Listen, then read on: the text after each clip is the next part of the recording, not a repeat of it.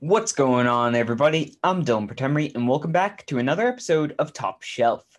The first round of the playoffs are nearing the end, and I originally wanted to do all of the series in one episode, kind of recapping them. However, with the Bruins and the Islanders starting up on Saturday and not all the series being done by then, I decided to break it up into two episodes. In this one, I will be covering the first round matchups in the Central and the East, and my predictions for the second round matchup for those divisions. And then a couple in a couple days, I will be doing the same for both the West and the North ones. Those kind of finish up.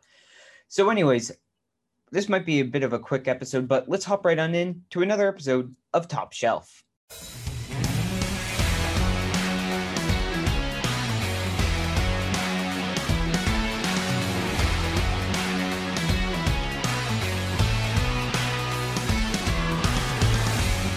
Alrighty, so the first division we are going to start with is the East. And for our first matchup, we have the number one Penguins taking on the number four Islanders in this series. I had the Penguins winning quickly in five games. Unfortunately for me, I was completely wrong. And the Islanders actually took this in six. Um, I had thought with the momentum the Penguins had going in, they just claimed the number one seed and like went from kind of a bubble team to making it to claiming number one. And the Islanders were the reverse, a team who was like at the top and then just fell down to the bottom. Um, I thought that was going to kind of stay the same, and I thought the Penguins could easily handle them. Unfortunately, though, the problem for the Penguins was undoubtedly their goaltending. Jarry looked absolutely awful to me. He had uh, he only held the Islanders below three goals in just one game out of the six. He finished off with a .88 uh, save percentage and a 3.18 goals against. On the other hand, Sorokin for the Islanders was the key. He won all the games he started. He started game number one after Varlamov being injured, and thanks to Kyle Palmieri, who I called out for not being uh, so good since being traded in my last episode, um, he netted two in that first game, including the overtime winner uh, to win game one four to three. And then Varlamov being the starter and having an amazing season, he got thrown into game uh, number two, coming back from injury despite Sorokin winning. And in the next two games, the Penguins would handle the Islanders two to one and five to four. So then they would throw Sorokin back in for game four in the remainder. But game two was by far Jarry's best game. And with thanks to new addition Jeff Carter, who did his job this series, nabbing four goals and an assist. And uh, game three, Jeff Carter also had two for the Pens. And after back and forth affair, Brandon Tanev added the go ahead goal to win five to four and take the two to one series lead after three games. Um, so, like I said, game number four, New York decided to go with the rookie Sorokin. He caught fire, winning the next three games. Game four finished four to one. Wahlstrom added a power play marker late in the third and then 24 seconds later, it was Jordan Eberle adding the dagger. 14 seconds later, which was a tough one, tying the series at 2 2. Game five was absolutely huge here. It went into overtime, and Josh Bailey, with 51 seconds through overtime, he he scored the goal, and Sorokin made 48 save to Jarry's only 25 that game to give them the three to two lead in the series. And finally, game number six, Isles were at home and they had a chance to close it out, and they did. The Penguins took the lead three times that game, going through. They went up one nothing, then went up two to one, then went up three to two. Islanders kept answering, tying the game in 13 seconds after Brock Nelson tied up the game three to three. Ryan Pulock scored from the point and just 13 seconds afterwards, once again, like right in succession there, um, the Penguins getting scored on. I kind of blame Jarry. Didn't really have a great season, and that's that's how it finished off. The Isles took that game. Um, Sidney Crosby kind of disappointing in the playoffs. Only finished with two points through the entire series. Um, I guess I should have known that the Isles weren't going to uh, continue their bad run into playoffs. They're a very good defensive team. Although Sorokin came out of nowhere, Varlamov had a great season, and I thought he would be very good a hot goaltender uh, coming in. But like I said, like goalies can literally come out of nowhere and just be streaky, and that's what Sorokin was. Um, I don't know where uh, the Isles are going to go from here. I don't know if Varlamov will start or if they're number one, they're going to give him another shot, or if Sorokin, since he's the goalie that won them all, that he's going to do uh, the job. But the Isles were undoubtedly the better team in this series. And um, yeah, the Penguins knocked out once again last year, knocked out in the qualifying rounds, didn't even make the playoffs. But we're going to move on in the East to the other series, which was the number two Capitals taking on the number three Bruins. I had predicted the Bruins would take this one in six, and instead they did it in five. This was set up to be one of the best series, two potential Stanley Cup contenders, and the Capitals looked to lose all of their men- momentum in game number three. Starting with game number one, though, the Capitals came out to send a message throwing the body around. They were definitely the more physical team uh, in that game and throughout the series. They looked to punish the Bruins early on they started rookie Vitek Vanecek, and as you know, they had two rookies, Vanecek and Samsonov, uh, or Samsonov, I guess it is. Uh, Samsonov uh, was out because of COVID, um, but Vanecek did play very well. Um, with but he sustained a groin injury with about six minutes left in the first period of that first game after DeBrusk scored off a of faceoff. And Craig Anderson came in and he did a really good job for Washington and helped them win it in overtime, three to two, off of a Nic Dowd tip out front. Anderson would then get the start in game number two, and after a back and forth affair, uh, it kind of leaned towards Boston having the edge in that game. Brad Marchand scored the OT winner off a one timer only 39 seconds into overtime. So then we go to game number three. The Capitals finally have Samsonov back and they decided to start their third different starter through three games. Samsonov hadn't played for three weeks. Um, he was clearly their best goalie uh, throughout the regular season, but he was also a rookie. So with that comes rookie mistakes. But honestly, he played very well. The game went into the third straight overtime through three games. And this one actually happened to go into a second overtime and well, like I said, with rookies can come rookie mistakes. And Samsonov had made 40 saves, but had a miscommunication between him and Schultz in double overtime. And Craig Smith grabbed it, wrap around to win. And if you didn't see that game, well, you can go watch and see how mad Alex Ovechkin is screaming at Samsonov. He was pissed. And like I said, I think this was the turning point because we go to game five where or excuse me game four where the bruins easily handled um, the capitals four to one.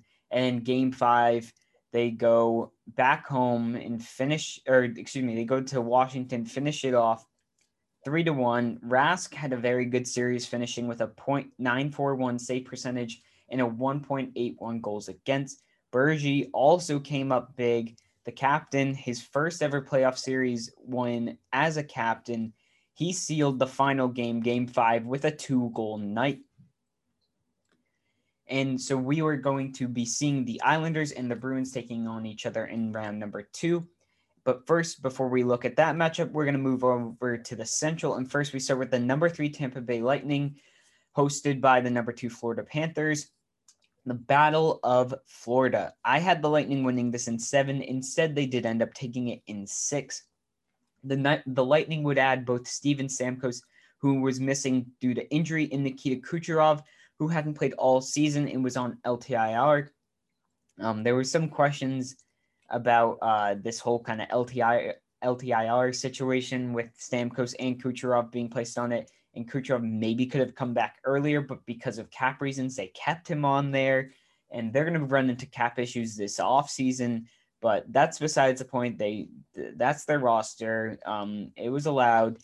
This was one of the better series, I have to say, that was out there this round one so far. Game one was insanely physical and drew lots after whistle scrums and was lots of penalties and it was very back and forth. Um, Kucherov had five points on the night and was just showed no signs of stopping. Um, he didn't look like he had been out the whole season. Brayden Point scored with 114 left to stop the game from going to overtime to take the five to four game lead and would end up winning that and taking the 1 nothing series lead. Game two would also go to the Lightning as they would take a 2 0 series lead off the back of Vasilevskiy 32 save night.